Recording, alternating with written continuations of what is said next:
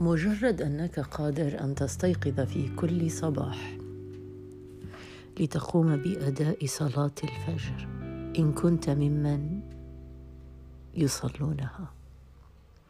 أو كنت تستيقظ لتقوم بطقوسك التأملية في الفجر فأنت محظوظ.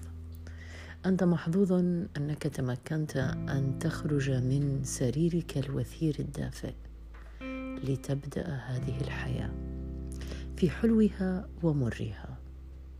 تناقضات الحياة تجعلنا أحيانا في أمزجة متباينة. ففي ذلك اليوم مزاجنا أبيض.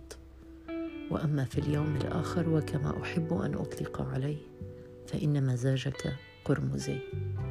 نعم تقاوم تحاول تبقى. ستشعر بالألم والأمل بالفرح والسعادة.